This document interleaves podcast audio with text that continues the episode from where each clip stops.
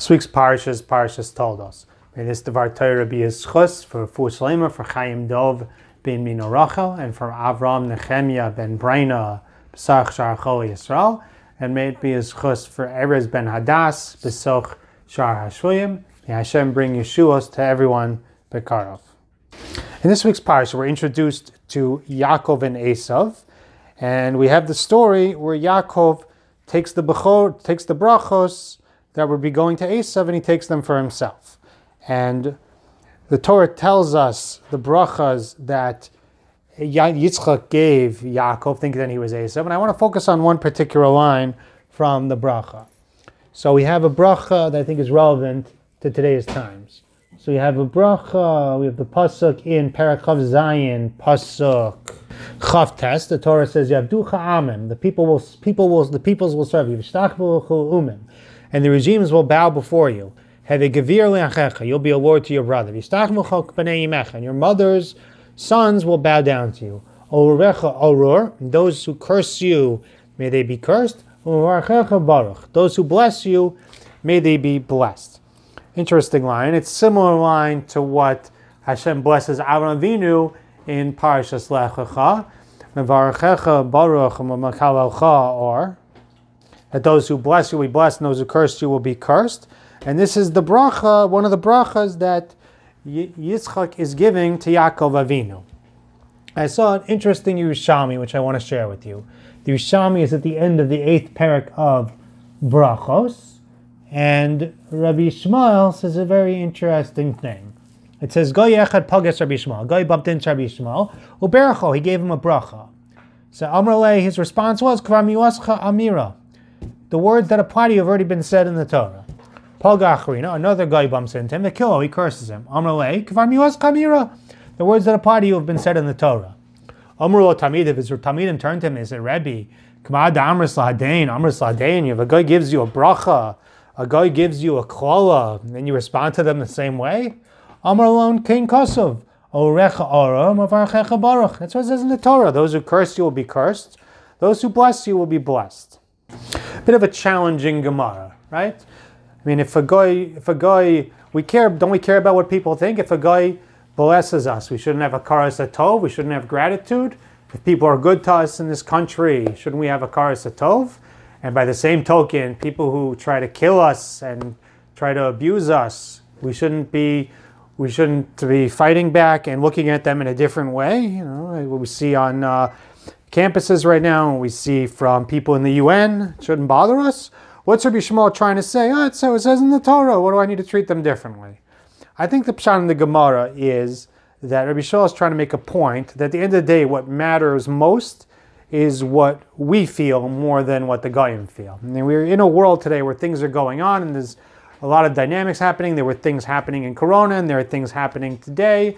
And at the end of the day, Hashem is, our Seforim tell us that the messages in this world are meant as wake up calls for us. They're supposed to bring us to tshuva and bring us to try to come closer to Hashem.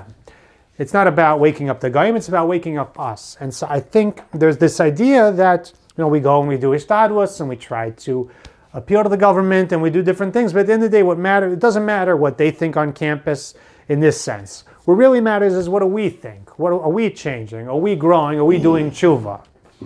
I think that's the message Rabbi Shmuel is trying to convey. Is it's not about what they think; it's about what we think, and we have to come with that perspective. And at the end of the day, Hashem says what will be. Those who bless us will be blessed. Those who curse us will be cursed. We have to march with our own strength. We have to come and try to transform ourselves, and that has to be our main focus. That was one idea I wanted to share with you. Share with you another idea. Rashi brings from the Medrash on this pasuk it says, he says, contrasted to Bilam. By Bilam says, those who bless you will be blessed, those who curse you will be cursed. So how come Bilam starts with the brachas and Yitzchak started with the klalas? So the Medrash explains, Rashi brings, that tzaddikim tchiwasim yisur v'sofim shava.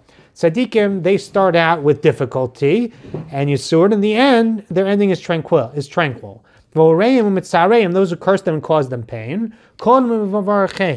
Precede those who bless them, meaning that we're going to have the rough parts before the smooth parts. So Yitzchak hiktim klas orim That's why Yitzchak is putting the cursings before the blessings. Varishaim is the opposite. They're tchilas and shalom, v'sof and yisurin. That said, the Rishaim, they start off with a nice smooth life, and in the end, they have suffering. And that's why Bilam put the brachas ahead of the klalas. In other words, Bilam is somebody who starts, who lives an evil life, and his end, his beginning is lots of fun, and then his end is very difficult. But so he's used to being blessed, so he gets blessed. He, get, he says he first talks about those who are going to bless us. Yitzchak is a tzaddik. Yitzchak appreciates the beginning is going to be a bumpy ride, and he sees our future will be a bumpy ride. Therefore, he says he begins by talking about those who are going to curse us, and then he ends by talking about those who are going to bless us. And I think it should give, give us chizuk in these times when we see that we're going through very difficult times.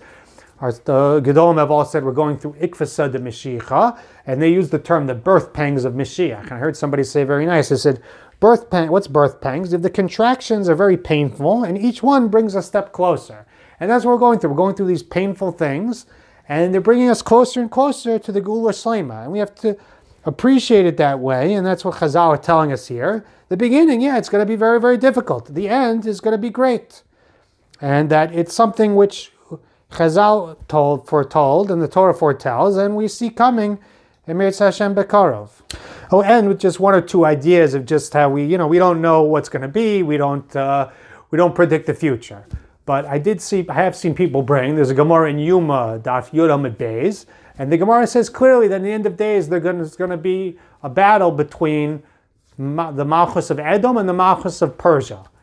And there's going to be a battle. Gemara brings a machlokas, the Pashup shot in between the two shitas, it would seem that we'll probably follow the shita that Edom is going to win that battle. But it's something that we see, something that we see on the horizon, potentially, such a thing. And it's something which was predicted, and it's just another sign of where the world is going. And there was a lot, I saw a beautiful article of Chaim Aryeh Zev Ginsburg wrote in Mishpacha recently, and he brought a lot of fundamental marmakomos about this idea of who Yishmael is. And as we saw in last week's parsha, that Avram Avinu davens, Lu Yishmael Yechia Lefanecha, and the Ramban says that's a tefillah it's going to be till the end, that he's going to be here till the end of days. The Baal HaTurim says that the same way that Yitzchak stepped aside, that Yishmael steps aside at Avram Vinu's Levaya, so Yitzchak can take the rightful place in the front. That's what's going to be in the end of days.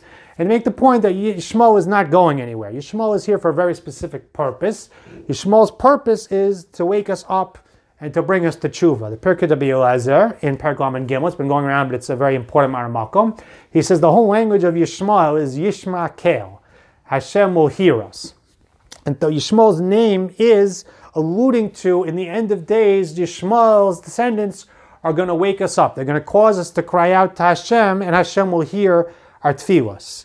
Now, Ginsburg said that uh, Vayitzaku b'nei Yisrael that we said by Pesach. That was what finally brought the Geula was when we cried out to Hashem from the difficulty. And he was saying that's Yishmael's purpose, Rabbi Ginsburg, that Yishmael's purpose is to really wake us, really shake us up, really wake us up, and really bring us to tshuva and to tefillah and to coming before HaKadosh Baruch Hu. And he's not going anywhere. That, that's, that's his job, and that's why he's still here. And that's his that's the chus that he has to be here until the end. And so we just have to, to me, it gives me tremendous chizuk to see things fitting in, pieces fitting into place, and see that Everything is Hashem running the world with a very exact cheshbon, and we should look at it that way, and it should give us hope, and maybe we can do the right thing. Rav Shach wrote very sharply in the uh, in his Sefer Machshavas HaMusar during the Yom Kippur War. He says people they look, oh Mashiach this and that, and he says it's excuses because they don't want to do tshuva. When Hashem sends us suffering, it's to wake us up. It's, to look at the Rambam. When we have sorrows, it's to wake us up, to do tshuva, to daven to Him, to change. And in Mitzvah Hashem, that's what we should all push ourselves to do. And when we do it properly, Hashem bring the Geula Shlema, B'mher Amen.